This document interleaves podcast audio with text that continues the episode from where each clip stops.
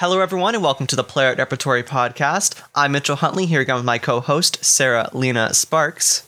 I'm here because I want to be here, not because I'm being held against my will. See, we have a through line now, and we've reached the logical conclusion. And today we're going to be talking about activist theater. And here to talk about it with us, we have two special guests. We have Madeline Oberle Hi, guys. and Nick Ruano. Hi. Yeah, so two of you have been on the podcast before, but um, you've been as actors, and um, actors are a great role, but also both of you have an interest in activist theater. So we're going to talk to you about that today, and we're going to talk with them about that. I realize I'm addressing the audience. You guys obviously know this already, and um, wow, this is breaking down really quickly. But yeah, so first we're going to start off with Sarah. You want to take it away with our game? Of course. Um, like we do with any of our special guests that we have, uh, we like to play a game called Magnet to Your Computer. Today, we have two people, meaning that it is Magnet to Your Computers. Two computers. magnitude two computers the squeakquel The squeakquel. so so that is that is So, what we're going to be playing today Uh, if you're unaware of how this game works, uh, it's called Magnet to Your Computer because as a writer, your computer is probably one of your most valuable objects, and the memory is even more valuable than the computer itself. But if you put a magnet to your computer, it will wipe your memory. Um, so this is your gut reactions, your instinct answer to these questions that I'm about to ask you. Um, feel free to just blurt it out since we do have two people. Um, and you don't have to do that nice thing that I talked about in our episode last week of like, you go, you go, no, you go, oh my God, you go. Just somebody be the bitch and go. Um, That's why I'm on this episode. yeah, Got it. All right, so Madeline and Nick, are you two ready for Mad Magnet to Yes. your computer? Yes. first one of season two The First one of the year. First one of the year. first one of the year 2021 All right, Liftoff and the clock has started. Madeline and Nick, what is your favorite piece of theater? Who's afraid of Virginia Woolf? Les Mis. If you could live in someone's shoes for one day, dead or alive, like while they were alive, not like in the ground being dead, who would it be? Anton Artaud. Oh my god, Nick. Ruth Bader Ginsburg. If you could take one fictional character out of existence, who would it be? Doctor Who. Tony from West Side Story. Also, can we ref- these are really Doctor interesting Who? these are interesting picks I don't know. That was just the first thing that came to I mean, mind. which but which supposed to which the entire character or specific doctor are we talking about here Oh, um, just like what they did recently, because they like completely just ruined everything, and they were like, anything goes now. They were like, the doctor is everyone, and everyone is the doctor, and I was like, what? Okay, cool. so, So you're saying you get rid of everybody then you're Yeah. getting rid of everyone well, we're just we need to start over. Matt Smith as the doctor got me through some stuff as a 12 year old, so. Stop. That brings back some dark memories. Um, all right. Super Hula. Question four Favorite brand of bottled water? Fiji. Evian. Damn, you guys are bougie. Okay.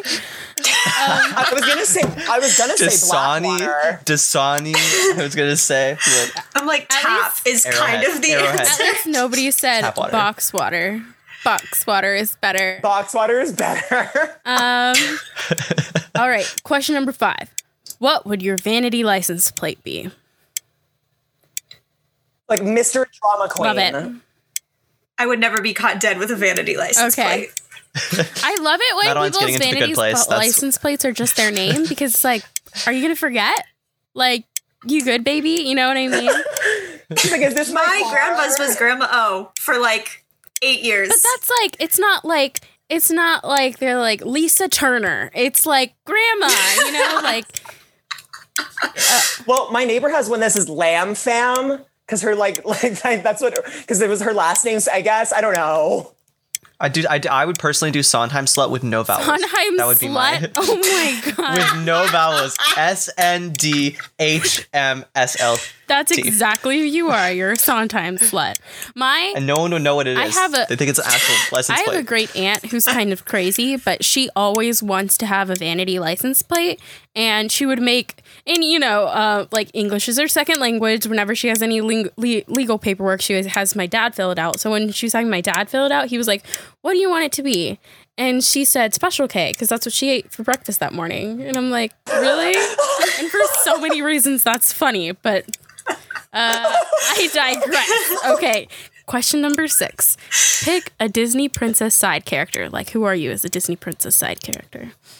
Rapunzel is one. I was. the- the that's what I was gonna say. That was me. I had this. I was yes. gonna say. I think his name is Pascal. Uh, Nick, I was like, you give such Pascal energy. You really do. There we go. I'm self-aware. Okay. Question number seven. If you could choose one color for your LED light strips, what would it be? Purple. Uh, is it bad if I say red? No, it's not bad if you say red. It just means you're on the dark Oh. side, which you 100% are, by the way. There we go. Mm-hmm. Red. Thank you. All right. Question number eight. Favorite diva. Meryl Streep. Okay. Whitney Houston. Honestly, that's probably my favorite too. Okay. Question number nine. Early bird or night owl? Night Owl. I want to be an early bird and I can't be a night owl, so we're just like neither, and we strive for one. I so want to I be would an like to early mention bird. that you have had night owl moments. We there have been night is owl true. moments. That's just hanging out playing a piano for until 3 a.m. But that's That's that is correct. I feel that. I want to be an early bird so bad. I want to be somebody who like gets up in the morning and reads books and drinks like drinks tea and like has like opens the window, but I just stay in bed till the PMs instead if I have my like choice over it, you know? It's I have acting at 9 a.m. this year and next year, so it's kind of been thrust upon me. Girl, me. we have Tai Oh. Chi at eight in the morning. Don't even talk. on Zoom. talk. On Zoom. We're out here parting the horse's mane on Zoom at eight in the morning. It's a different kind of energy when I go into that class. Okay, But you know what? I leave that class feeling so refreshed and ready to start the I day. do, and then we'll watch a video in the next class and I just fall asleep anyway. Okay.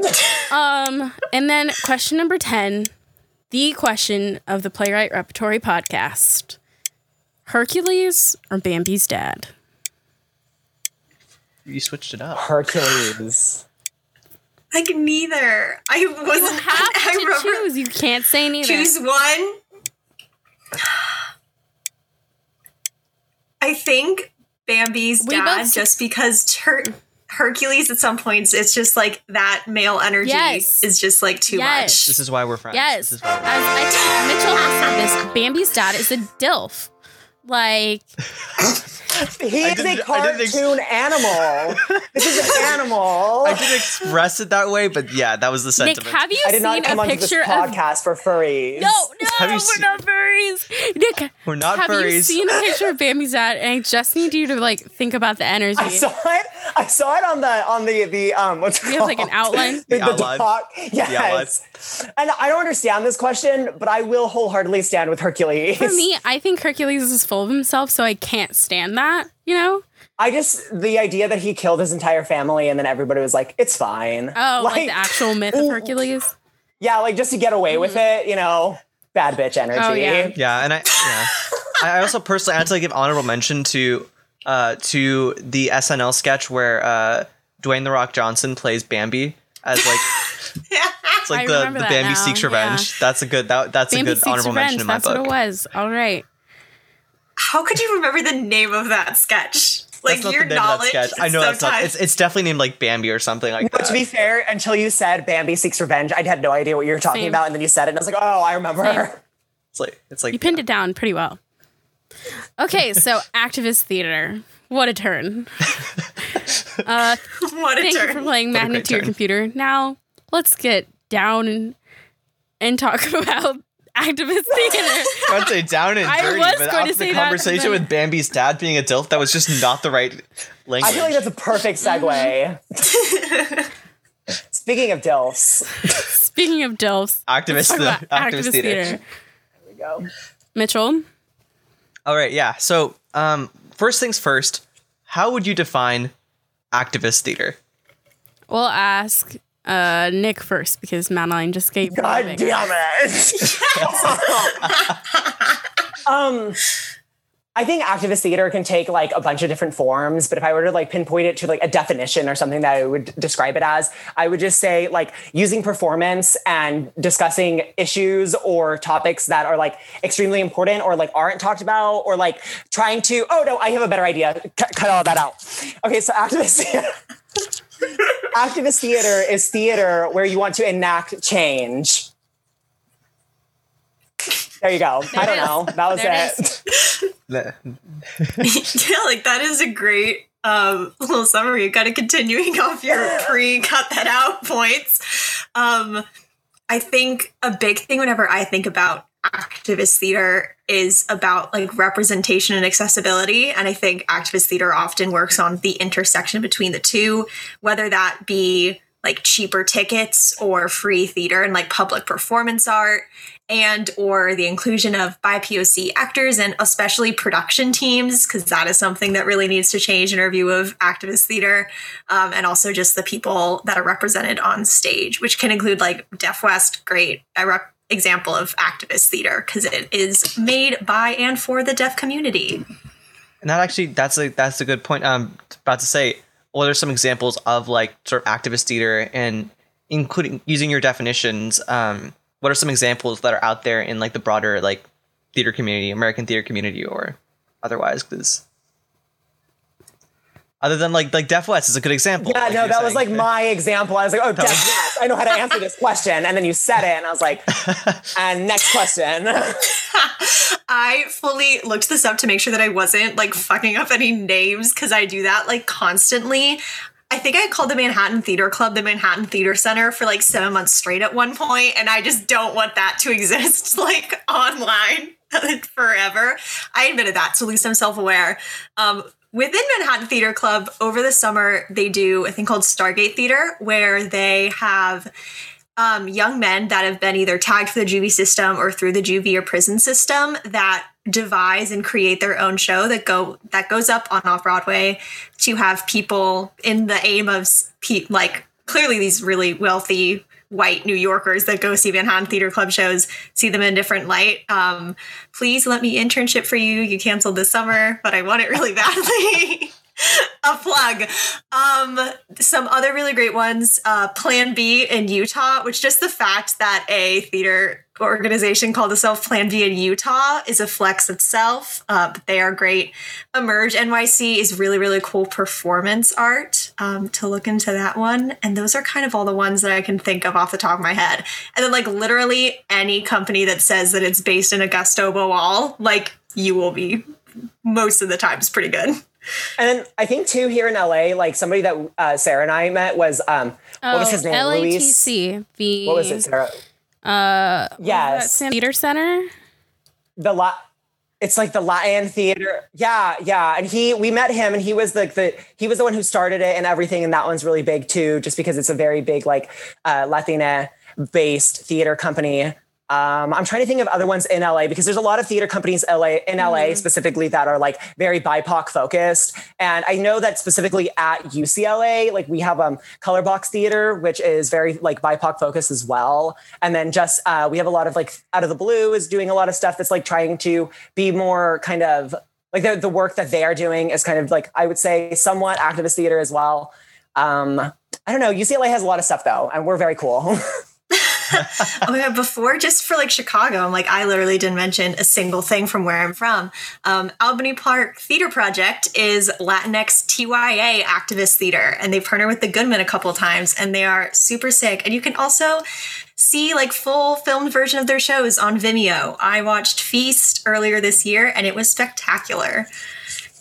Yeah, and another another one in I know in LA that it reminded me of was uh, Breath of Fire is a another company that's um Latinx um uh theater and it's pretty it's pretty activist. I know it's by uh, run by people like Sarah Guerrero, which n- no one's really gonna know the name here, but it's run by a lot of like really arts activist people in the Latinx community in like um LA and uh, Orange County here. But yeah, and I think one you were saying, um, Madeline, to the whole accessibility and bring people who are like lower income. I know lots of theaters do like sort of like community nights. Lots of places are starting to do that, or or try to like lower tickets to help bring in people who are potentially lower uh, income, lower ticket prices. Like I know like the local, uh, like our our um, regional theater here in uh, Sarah and myself. Uh, they have like I think it's ten dollar tickets. I think it is. Is it ten dollar tickets? I Yeah. forget. It's been so It long is. since You get- for like fifteen to twenty five year olds. Like is super easy to do, and like that helps bring in people who are not normally um, be able to or be interested in going to the theater. I think opening it up and opening up the messages like the shows that they produce, which is something that's really Well, that being said, really yeah, accessible. like with the whole community nights thing, I think sometimes theaters get it right and sometimes theaters do not. Because, like, the theater that Mitchell's talking about, South Coast Repertory, has a fantastic program where you can choose any performance. Um, sometimes their most popular shows, uh, it's not every single performance, but it's most of them. Um, you can choose any performance, get two $10 tickets, so you can bring somebody as well. Um, but because the thing about like community nights is sometimes it's like, okay, let's all group you guys together and make sure you know that like who you are and who the audience is. It's like, oh, here's our charity night, you know? Um, it's like, We're yeah, it's doing like when this one for the go poor to. people. yeah, exactly. Yeah, it's, it's like it's like when they have like school productions of like shows, like they send schools. It's like obviously they're like they're gonna like kind of like tone it down a bit and stuff like that. But in the same way, though, there's also um, something that I I remembered from uh, from what we've learned at at least Northwestern. There's um, this uh, sensory um, Sensory friendly. sensory friendly theater is something that's uh, important. I think that's something we don't talk about that, like how that. Um, Madeline, do you, you want to talk more about that um, potentially? Sure. Um, sensory friendly theater is especially prominent in theater for young audiences. We are making a push to make it in everything. I'm working on that for a while this year. Um, and it's basically where you change, you tailor the show for probably one or like up to four nights a run so that especially children it's mostly focused on the autism spectrum can watch the show with like less external pressures so pulling up the lights in the house of the theater so that the light difference isn't as stark uh, trigger warnings where they have people on the side with like little airplane calling lights so that you have a heads up whenever there will be displays of violence or things like gunshots um, areas outside the theater so where parents can take their kids and it's a specifically designate a place where there's not that sense of shame that like oh your child is disrupting the show. And also the actors are aware that the audience is going to act differently than if it's a lot of like 50 year old white men and women. Um, and it's a wonderful thing. It's on broadway too. A lot of the disney shows do it but definitely not as frequently as they should and then back to what you guys were talking about with community nights, uh, the sliding scale option is also really good where you can kind of choose your own price for tickets, but also make sure not to abuse that. Because just because you can pay $5 for a ticket doesn't mean that if you can pay 30 you should. yeah. And I had not, I've never actually heard of the, what was, what do you call it? Sensory. Sensory friendly performances. Sensory-friendly. Yeah, I know. This is the first I've been hearing of it too. Um, but like for me, you know, like I have people I know that are on the spectrum who, you know, like going to shows, doing even just watching movies at home is something that they have to kind of regulate before um that the parents have to watch and like forward different like scenes before that, you know, and that's in their own homes. And the theater is an experience that is at the moment so tailored to one kind of person and one kind of body and one kind of color, you know, and one kind of socioeconomic background that it's like we have to think about every single thing when we're making theater and every kind of person. Um, I had never even heard of any theaters doing like sensory friendly nights, so I think that's so interesting and also like so needed because you know like the future is kids and you know uh, the future is you know the younger people who are going to be watching theater. And it- you know we have now that we have so much knowledge there are tons of kids who are on the spectrum who are being who aren't able to watch these performances because of exactly that because it can be too much because it's sensory overload. Um, and excluding them from performances is such a disservice especially because you know there are so many kids on the spectrum that would thrive in a theater community um, and to x them out of that um, is a terrible disservice to the future of the art form i think Yeah, totally. There's um so clearly like I think especially in America you see sensory friendly performances most often in like, oh, we'll do this one night in our 3 week one run. But in Europe, there's definitely a bit of a different standard. There's a wonderful, wonderful um, sensory friendly performance company in London called Oily Cart. And clearly it's focused on the spectrum, but it's also focused for people with physical and mental disability. So they've done shows in pools where it's completely immersive and they're walking around with the actors. They've done a show where it was kind of this sense of like flight and very fantasy esque. And they had wheelchair hookups and the actors were like on hanging things around. And it's crazy immersive theater. And in terms of like technology and how you look at what theater can be they're one of the most innovative countries or what companies in the theater business in my opinion but because it's made not for the whole population and its intention and because it's made for kids no one really talks about Absolutely. it Absolutely. And that's it's viewed as more like a niche thing as opposed to being something that should be more like broadly like brought to like the general like um the general like viewing public for like the theater. It needs to be more like it needs to be more normalized and more widespread. I think a lot more. Totally. I mean, right now theater is it's the mainstream theater and even some of the off mainstream theater like just like most theater is for rich white people you know um, which is interesting because like nick and i in one of our classes yesterday we were talking about how specifically american theater has come about because of marginalized communities because they couldn't find jobs in other realms. So they learned how to create theater and how to do this type of storytelling. And then, you know, it got gentrified and taken away from them. And now it's this like white kind of haven, you know?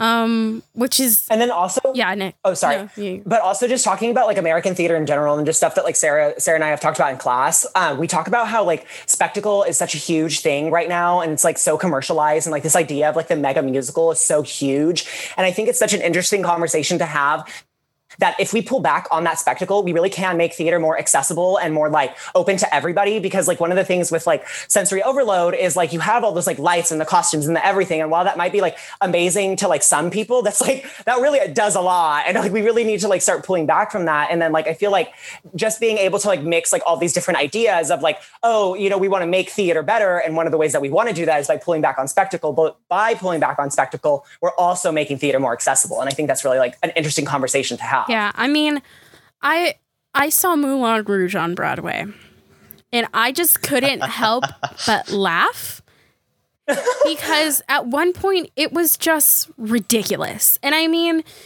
like there was so much merit in the design and the di- designers. Like, yes, it looked amazing. Um, but it was just so much. And I know it's Baz Luhrmann and that's kind of his thing, but it's just like this is the theater that we're giving credit to when it's not saying that much. Like it was trying to say a lot, and I get it. I get where it was going. They had, I'd say about half the cast was black, which is pretty good, you know, considering, but it's just like, I don't know. It, it left a bad taste in my mouth. And it's like, what are we trying to say here? You know? because also it's like um, we talk about like the tokenization just of BIPOC people in the theater and everything, and it's like sometimes like they're just doing things like like just because the person is like a certain race, or just because the person is of like a certain sexuality, or just because, and it's like like I just hate that like we're we're doing something just because, and it's like oh oh we're not racist. Look, we did this show with a black lead, and it's like well you did that one show, and then like every other show in your season had a white lead, so it's like okay that's an and interesting they choice. made Karen Olivo like her big song was Firework by Katy Perry and I will never forgive them for that because she has an amazing voice and I was waiting the entire time to like hear her and hear her amazingness and I was like I'm here in person. I'm like listening to this. And then she's like singing a firework and I just couldn't. I couldn't forgive them for that. She deserves so much better which kind of is also the lends the hand of to like okay when we're writing musicals when we're writing plays who's writing the musical who's writing the play who's directing it who's who's the creative team. Um i mean like this show is about writers. Um you know we're the playwright repertory podcast. And you know the thing is like we need to be telling the right stories. We need to be giving the light to the right stories and we need the right people to be telling the correct stories you know um, and that doesn't mean that every story by somebody in the BI POC community needs to be about being a person of color. But it, their stories just need to be told in general, you know? They need to see somebody who looks, you know, like a kid needs to see somebody who looks like them on stage regardless. And a kid also needs to see somebody who doesn't look like them on stage um, to accept the fact that, like, you know, a white kid needs to understand that black people can be the protagonists just as much as black people need to understand that they are also the protagonists, you know? Um, No, I completely agree with that. And then it's just that, like, it's like Sarah, we talked about this like on my podcast too, but just like the whole idea of just like redefining the narrative is just so important. And something that like I talk to Kennedy about all the time is that like I would love to see like like a black sci-fi show, like a father son duo, and just like something, you know, like I don't know, I'm not black, so like I wouldn't direct that and I wouldn't write that, but like I would love to see like a black creative team be able to create that because it's like that's something we don't see is just like like um uh, just like BIPOC people in science fiction, and it's like such an interesting like avenue to go down. But I totally agree with Sarah's point about how not every story needs to be like a struggle story. And it's like not everything has to be about like why my life is hard as a gay Mexican. It's like, why can't I just like talk about my life? Like I just like there's the ups, there's the downs, there's like the inside outs. And it's just like there's so much more to it than just my struggle. And I think that's one of the first steps to creating activist theater is just like being like, who's actually telling the story here? What's the story? Um, you know, even though like so we're here to talk about activist theater and like activism activism is really about starting some kind of catalyst to make action happen. Um, and that storytelling is one of the most powerful tools we have to get people to do that. Um, I think it's almost the root of so many things, you know. Uh, you could you could listen to somebody speak, sure, but like seeing somebody and feeling somebody feel those feelings. I mean, theater is really one of the studies of humanity and the studies of empathy. And to see a story, it, it does it. It affects you in a different way, you know? Um, and I think that also has to kind of do with the audiences that we're giving for activist theater. You know, you could make a play on Broadway for activist theater and then it only get to reach white people who don't care about it, you know? Um, I think another part of activist theater is making theater for that audience, you know? Um, earlier this year, me and Nick were able to talk to Hanay Geiogamah, and he is basically one of the founders of Native American theater in America. And he was saying, you know, I asked him because I write plays um, specifically about the Filipino American mixed experience and about Filipino culture. And I was asking him, you know, I get mixed reviews sometimes of white people not understanding my show. Um, but then also there are parts, you know, and he he basically told me like it's not for them. Like there are jokes that are simply not for them that they are not going to get, that they don't understand and they won't appreciate, and that's fine.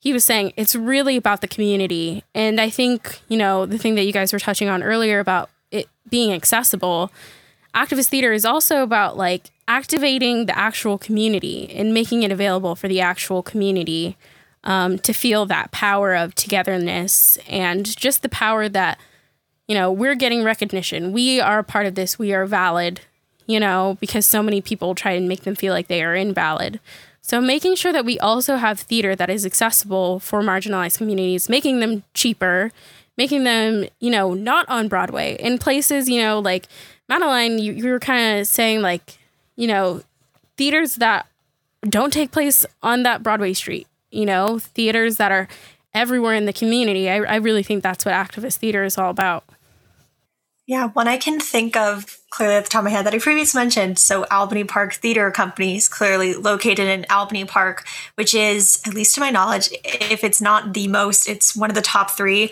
um, diverse commute neighborhoods in Chicago, especially in terms of the immigrant population.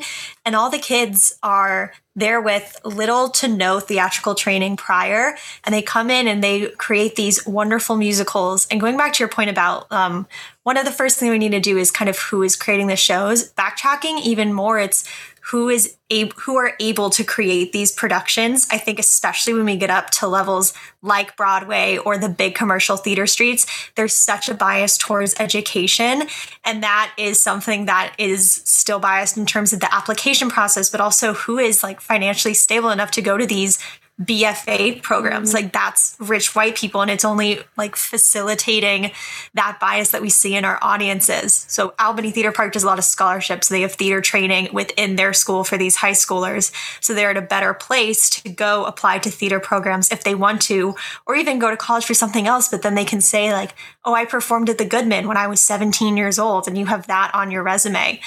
But especially when you look at producers and directors, those are people that there is a level of education and higher education that's expected.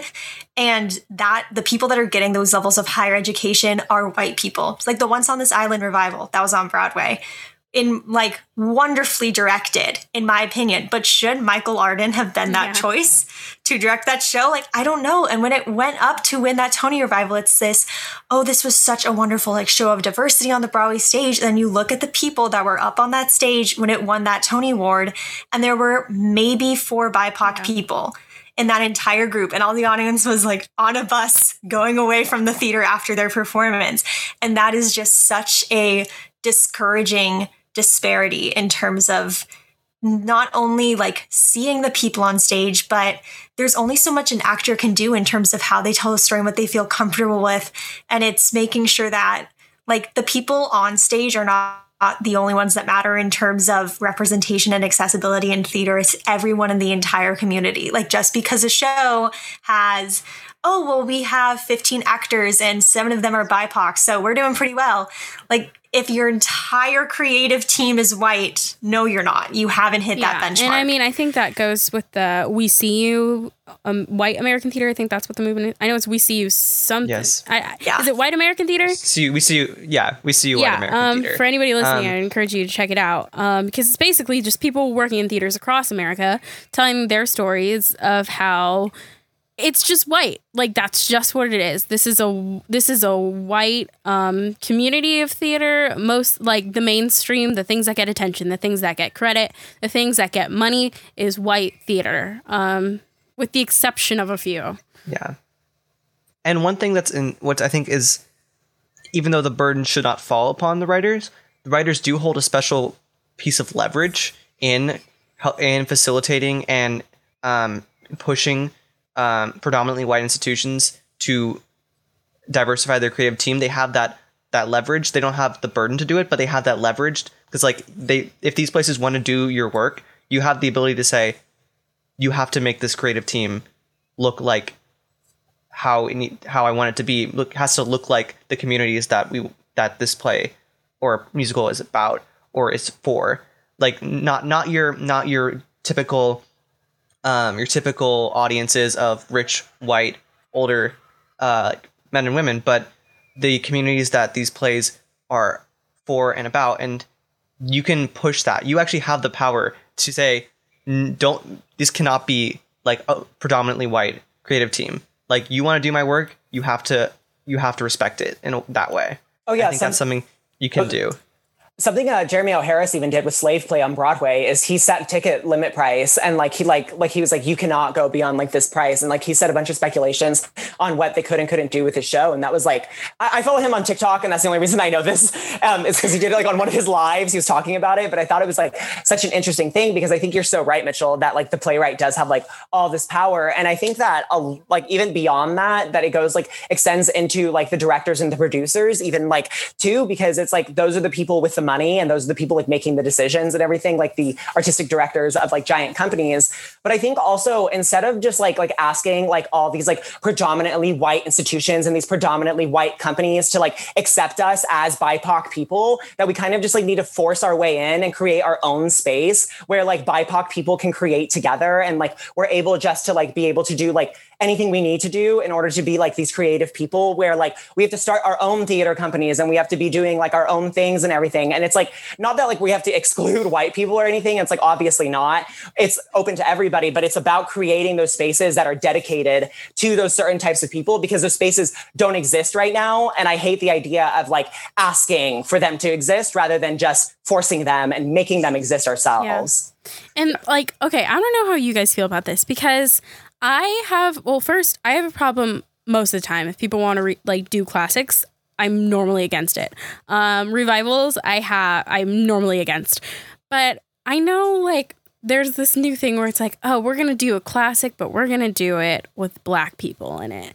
Um, and I feel like that's a big thing now. And sometimes it works. I mean, you get that whole, uh, I forget the name of the theater, but when they did like Othello, no, was it Othello? Mm, it was Oh yes, in I the know what you're warehouse about, with Othello, all the it was- women, and it was supposed to be like a women's prison. Yes. Like, Uh, Oh, you're thinking of Julie. Are you thinking of Julie? I've seen there's Julius Caesar It's, that it's was a, in Yes, it's women's a series yes. of them. It's a But series they of were them. a bl- yeah, bunch, I mean, yeah. like, and Yeah, I get it, and I think they have merit, but it's like, I feel like for a lot of people, they're like, oh, that's the solution. We'll do all be, but we'll do it with all black people. And it's like, sure, that's great, but it's just like, I want new writers. I want to hear from new people Yes. because even though there's black people in it, Albee wasn't writing it for them, you know?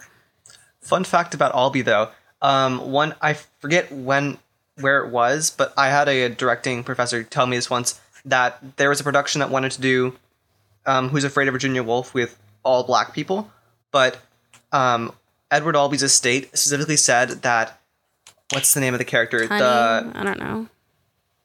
Honey and George. there's Nick, there's Nick, George, Honey, Nick, and Martha. Nick, yes, Nick could not be cast with anyone who was not white, and that was a Because specific. it wouldn't thing. make I, sense. uh, to be- you know? Yes. Okay. It would make sense. It wouldn't make sense. Like, like I because I want to do that show, and that's like a show that I'm very dedicated towards. And the way that I want to like cast it is with like two, with George and Martha being um, white, but then being having Nick and Honey be people of color. Because I feel like the the way that I approach the show is like about old boomer America trying to push the idea of capitalism, which is like the dead baby, onto the younger generation of color and everything. So that's the way I would approach the show but I don't know. I understand. I don't know. It's a very odd show, and you have to be. I think. I, I don't know. Going back to Sarah's point, to me, it's a Yeah. mix. Honestly, like I want to do sweet charity, but like have everybody be a drag queen. So I think there's. I think that there's like a lot of merit to doing like those old shows and like putting your own spin on it.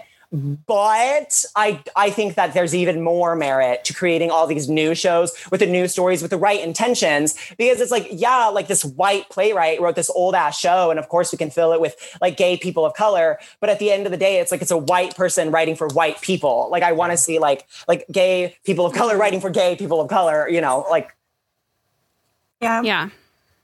Yeah, that's why I'm saying like that's why I'm so like conflicted about it because like I do see the merit in it. I just don't think it should be the majority Period. of the theater that gets put on, you know what I mean?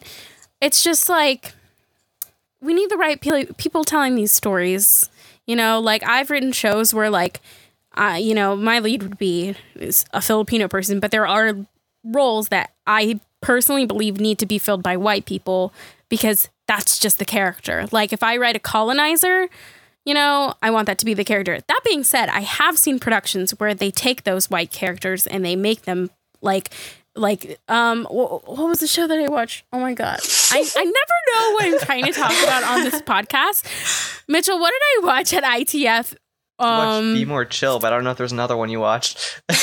no, no, no, no, no, no, no. Written by a guy for white No, people. the one that was super good. Oh my god. I need to learn. I like to Describe the show. I don't I'll know what I take- wanna talk 'cause yeah, you want to like- take it, Madeline? Okay, I was like, I'll kind of take it over. So something that I have two points. First thing, in terms of the revivals, I think for me, the merit the revivals have are when you are truly flipping it on its head. So like Carousel, them redoing Carousel and be like, oh, we have a black male lead, and that's how we make it worth reviving is pointless. But like, I want to see Nick's version of Sweet Charity with all drag queens so badly. And there are kind of like those pieces where um Alvin Chan, a director that I work with here at Northwestern, just did Glass, Men- Glass Menagerie through an Asian American lens. And so it was, you know, old work that's written by and for white people, but you know, how you can have direction of these shows to transform it and also show like these shows that you kind of tailor in white and American theater to be like, oh, we could never cast a person of color as that. Like that's just your own bias showing through. And then to your point of why revivals are the predominant thing in theater, I am like certificating, I guess, in theater for young audiences. So I've talked a lot about this, and it's really capitalism. Like sh- stories that we know are what get buttons, butts, and seats, and that is just how theater is produced. So that kind of goes on everything. I read this wonderful manifesto by uh, queer performance artist uh, Thomas Mac.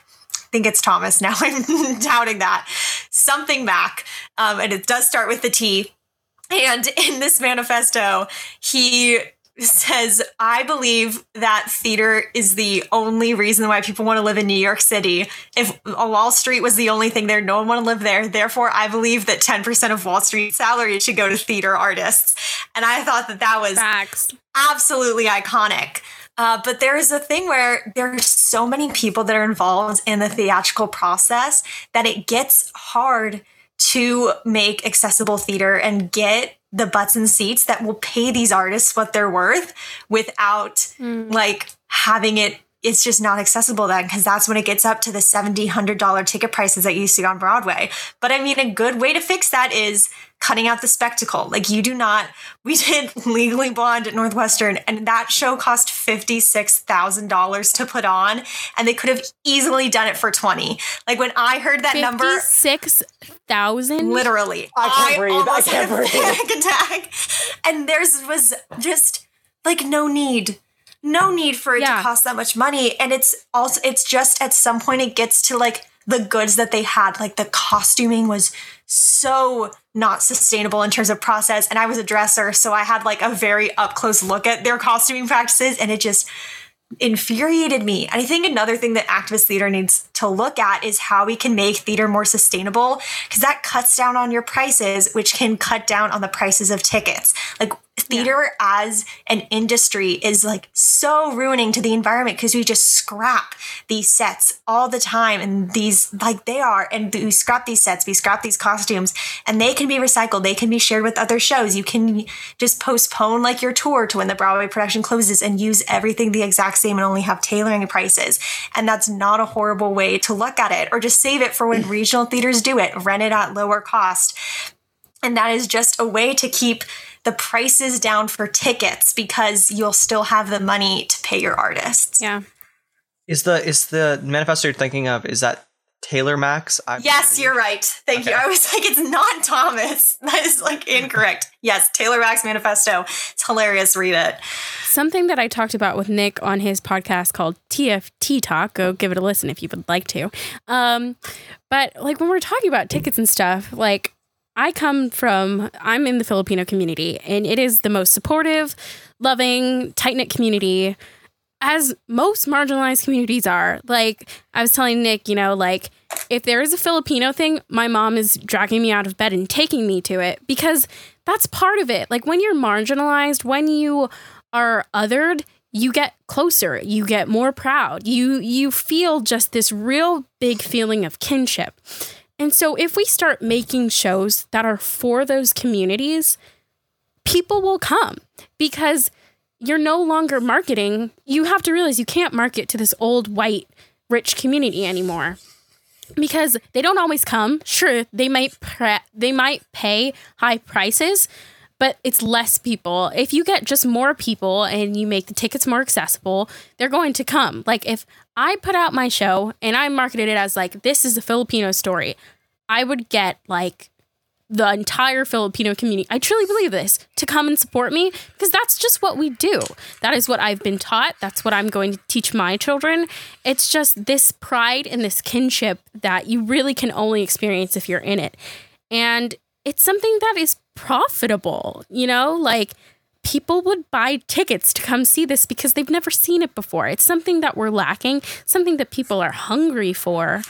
Um, and so it really is like, you know, like get scrap what you have together. I think as young people too, we have this energy that we need to put to use because we can be young, scrappy, and hungry. Like we can literally put shows together with no money and we don't see the need to like put on a $56,000 like performance. We I don't think young people would do that because we just understand we have to work with what we got right now and still put on something amazing. Um, and this show is for young people. So for young people out there, just put on your goddamn show and people are going to come to it and like tell the story that you need to because nobody else is going to do that. And it's just like run now while you can, I think is like one of my biggest things. Don't need don't need to ask permission. Yeah. And Sarah says it so beautifully on the on, on my podcast. She said, "My people will support me," and like just hearing her say that, I was like, "Holy shit, yes, they will!" Because like like even in the Latina community, it's the exact same way. Like my grandma, like like Angie Scott told us, she's like the best. Uh, what what did she say? The best marketing strategy for your show is word of mouth. So to be able to have like that community and that support behind you, like if I were to put something on and I told my grandma and I was like, "Hey, I want you to come see this," like she would go to her gym and be like, "Look." My my grandson, Yes. and like she would get everybody mm-hmm. in there to come with her. Like like like it really like it truly is like the best marketing strategy. And it's like we have those communities behind us. We have those people behind us. And Sarah is just like so so right. Do it. Like we need to finally stop talking about it and just do it. And it's like so important. And I don't know. I don't know. Like you're getting me all hyped up, and I'm like, yes. Like let's go to theater Yeah, now. like I would have, I would have, I if I did the show that I just wrote, I would have titas and titos galore in the seat. You know, Yes. sure. Would they be crinkling their candy while they're watching it? Yes. But in the script, an author's note that I'm adding is like, I literally want to have food on the table, like on the table that people can get anytime during the show because like there is a liveliness and a warmth, especially like these communities. Theatricality is like a part of the culture. You know what I mean? Oh my goodness. We have The amount of dance. Times we I think- have no, no, you go, you go, you go. just like we have dance we have we are storytellers. That's a huge part. And we're not like the kind of people who are like let's just sit down and talk about shit. We're like oh my god like i'm gonna tell you this story and it's going to be amazing. Like there's a joke that all filipino people can sing but like it's true. Like we all sing like we sing karaoke. Like some stereotypes sometimes are just true because art is a part of the community. Like that's what it is. It's just it's fun and it's something that we cherish and we practice and you don't have to be good at it, you know, but it's And- just like people i love that idea like that people of color are just like natural storytellers because like my grandma will literally she'd be like oh el perito el se, fue como oh, wow wow wow and she's like she'll like make the noises of the animals and she'd be like oh la policía wow wow like like she'll like fucking like do everything and like she's so animated and it's like like you see that in like my cousins and then like my uncles and my aunts and like my dad oh my goodness my dad and like like these like just such animated people and it's like i know that if i just took them and put them on stage everybody would watch because they're just Uh-huh. that crazy. yeah, and I'm just like that's why I'm like we have to stop catering to these audiences that we think are the theater audiences because they're not. If you actually look at who would want to watch stories, who would want to be present in this, there's such a bigger community that we are missing and it is to our folly. It is, you know, when people talk about theater being dead, it's because your audience is dead. Mine is not. My community is not dead. It's thriving and I need you to like listen to me and watch it. You know what I mean?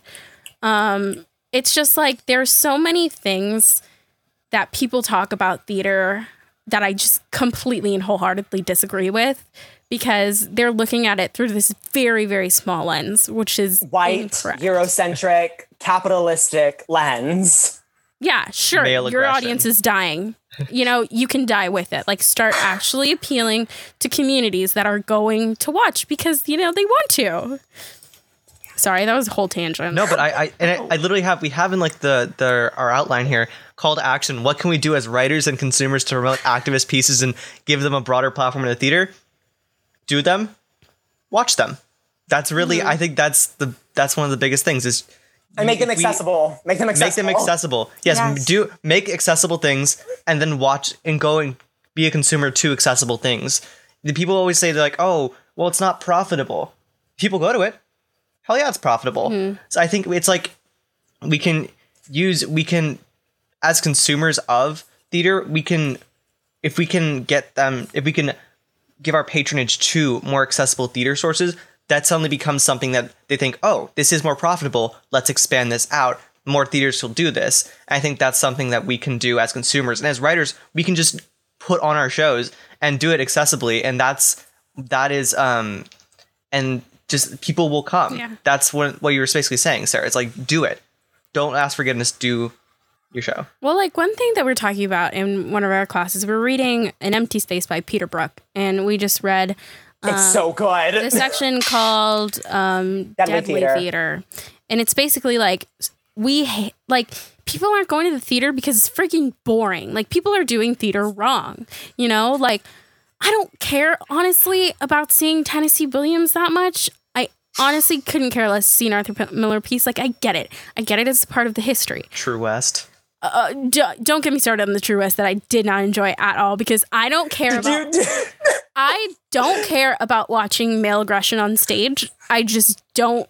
I don't care for it at all. I also grew up with a sister. it's a beautiful scene study. You can. There's so much going on. These two men, like, it's like there's papers written on this. It's like, well, I'm not gonna read. I don't care about people who are just like, I want to fucking kill you.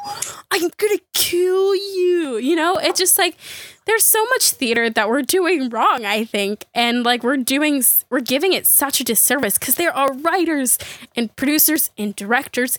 Give them somewhere to perform. Give them somewhere to do something, and they're gonna do something amazing. So just let them do it, and it's really. But honestly, that, I, that idea of like where theater can be done, like once you finally realize that the answer is anywhere, is like so amazing. And it's like like something that Izzy Roth talks about on our podcast is like um, prisons doing theater and like using theater as like a form of rehabilitation, or just like um, like bringing pri- like theater into prisons and like stuff. And it's just like it's just such a good interesting concept, and I just think it's like something like worth being explored. But that idea that theater can be like done anywhere, I feel like can make it so much more accessible in that way. You know, where it's like if we do like open air theaters, or we do theater, or we do it like in some rundown warehouse, or you just do theater wherever you want to do theater, you can bring the people there. Yeah, and we also need to change like that's a Sarah called theater a white haven earlier, which I love, and I will be taking that term from you. And we just need to stop making theater this like terrifying place to exist in. Like, there's no need for theater to be silent. You should be able to respond to what you're seeing on stage. You shouldn't feel mm-hmm. shame for like crinkling your wrappers when you're eating something because shows can go for like three hours. You will get Yeah. hungry and thirsty. And it should be something, the whole point of theater is to bring in communities. And it- it is not for people to go in and sit in a dark room and sit in silence and in fear of being too noisy for some sake of like ruining this so called ambiance that has been created by soup. Like super pretentious white men that have long past died. Yeah, and it's like it's like even like Shakespeare theater was a very active audience, you know? So it's like why are we saying that we need to watch Shakespeare and like be very quiet and be very like scholarly when like Shakespeare's literally like his jokes are so dirty. Like can we just Oh my acknowledge that God, for a second? yes. Like The- if I was oh, in a oh, like if I was in an audience and I hear him say things, I'm just gonna be like, oh my god, you know, like everybody be like, you know, once again, I'm bringing back to my ethnicity, but like my Filipino family is so goddamn loud. We will say everything that we're thinking. Like I want an audience full of lolas that are just like the whole time, like, I, oh, oh my, oh my god, oh my god, we you know. Like with deadly theater we talk about the deadly audience and th- that's exactly what you're talking about is that theater that the, the audience sorry that like can't respond the audience that like can't feel anything because we like tell them that they have to act a certain way. But then like when we bring in sarah's concept of just being uh, like letting the audience be human beings like like you're able just to like let them like be alive and like you don't have like that deadly audience Yeah. and like i feel like that's such an amazing thing I will say one of my favorite audiences that I have ever been a part of um, was uh, Mitchell might be able to talk on this too. I have I went to the International Theater Festival, um, in which uh, International Thespian Festival, sorry, um, for theater kids for high school theater kids, and it was one of the most fun experiences kids. that I have ever had because it's all these young people who. You know, villains go on stage and they boo them. Like it's fun, you know? Oh, like yeah, people yeah. gasp and people clap and are just like like the whole time they're just like i love you you know like these they'll just say things in the theater and it's a type of energy that's just amazing to be a part of and so i want i want Yeah. that you know like i want that in theater and i think everybody else does too because who wants to be bored that's not why you go to theater I saw a production of um, I think it was a production of Bright Star, uh, at at International Thespian Festival, and there was this one thing that this production did where they had a train on like it was like part of their set on like the proscenium, and it would just go across the stage to like signal a transition, I think, of time, and every time that train moved, there was thunderous applause and like people were cheering that like remote control train that's just that's what like that's what I want to see in audiences is just like the ability to just like cheer on this inanimate object, something that like that, as simple as that can be evocative and like people can feel free to just like have a great time and like bring themselves and their what they find enjoyable and funny to the theater. Like, can we bring meme culture to the theater? Like that kind of energy and that kind of vibe. You know what I mean? Of just like You there's want your audience just to breathe out of their nose anytime they think something is funny. They're just like, there is something about a high school classroom when we have a substitute teacher. That's the exact kind of audience that I want in my theater. Of just like they're ready to, they're ready to fuck shit up. Like they're ready to really bring it, you know? I want that, you know? And I feel like everybody does. And if you don't, like that's fine. I'm sure there'll be a subsection of theater, but I want it to be lively and I think that that's great, you know? I don't really think we're talking about activist theater anymore, but it's just like these are things that these are So, problems that I have. This is um, something that an old old theater director told me was that he always like leaves the lights on whenever he does comedies because he's like, why would I let them sit in the dark and like sit in like this like like this nothingness? Like they want to be able to see each other, they want to laugh with each other, they want to experience this with each other. And I was like, what? An, because I I've never seen a comedy with the lights on, but like what an interesting concept that something as simple as that can really just like change the entire ambiance or whatever bullshit we want to call it. And this all it does does does rely on when theater comes back. Cause like Yeah. honestly right now, no one wants to unmute their Zoom windows and laugh or make noises. But why not? like, I Why not? Why not? so I get- annoying just- I in feels class uncomfortable. I that know I'm the a lot of only people, person but- talking, and it's like everyone is on Zoom, and it's just me and Angie Scott going back and forth, and I'm like, okay, okay. Yeah, but I do think The awkward yeah, I, thumbs I up. agree with you. Yeah. You know what I mean? That awkward thumbs up. could use- How's use everybody doing today? I hate it.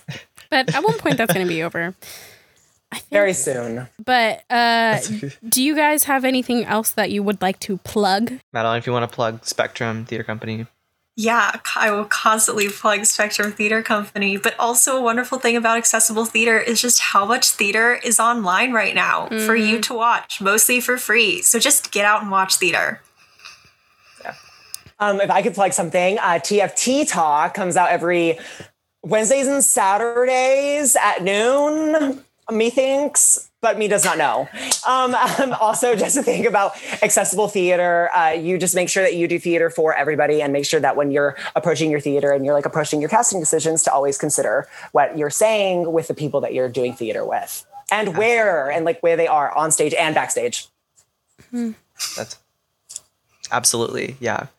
So yeah, um, if you have a piece that you want, one of our things here at Playwright Repertory Podcast is to give um, a platform people who would not normally be able to like put on their piece. Like our, our motto is just do it, do the piece, read it, and I think um, and so that's one of the things. So if you have a piece that you've been wanting to get read or workshopped, um, you can submit it to us here at the Playwright Repertory Podcast. Our the link to it is Sarah. Do you want to try it, or do you want me to just do it? I can try. I forget it every single week. Okay. Um the link is PRP slash submit. Uh-huh. Submit slash tinyurl.com slash prp submit. I was close You- enough. Every time. I was close You were close. You were close. You were close. Yeah, tinyurl.com slash prp submit. You can submit your play there and we can have it read here on the Playwright Repertory podcast, give you feedback as well as have fun times with different games, including Magnet to Your Computer. And I guess it won't be the Squeakquel this time, but you know, it will still be Magnet to Your Computer, and that's always fun. Um, and uh, of course, this is episode. I don't know why I checked my watch. It's episode 22, but um, I don't know about you. So- I don't know about you. But uh, So this episode I'm is feeling- feeling 22. That's how I'm feeling. 22. so there are 21 episodes prior to this one. You can go listen to hours and hours of just um, topics of theater as well as great fun plays. And you can go listen to those on Apple Podcasts, Google Podcasts, Spotify, Stitcher. Stitcher. Stitcher. We really we keep yeah, it's our goal. End of this season, end of this year, we will we, I will have Stitcher in our DMs. Sure. But yeah. but yeah, you can go go those a listen, go tell your friends, your family, just tell them anyone who's interested in playwriting or writing and storytelling in general, just let them know like that this is a place where we want to be able to bring topics about theater um, to whoever is interested in writing. Mitchell, any final thoughts? Let's bring meme culture to the theater. Fantastic. Thanks for watching. Thanks for listening. Thanks for listening. See you next week. Haha, I said it.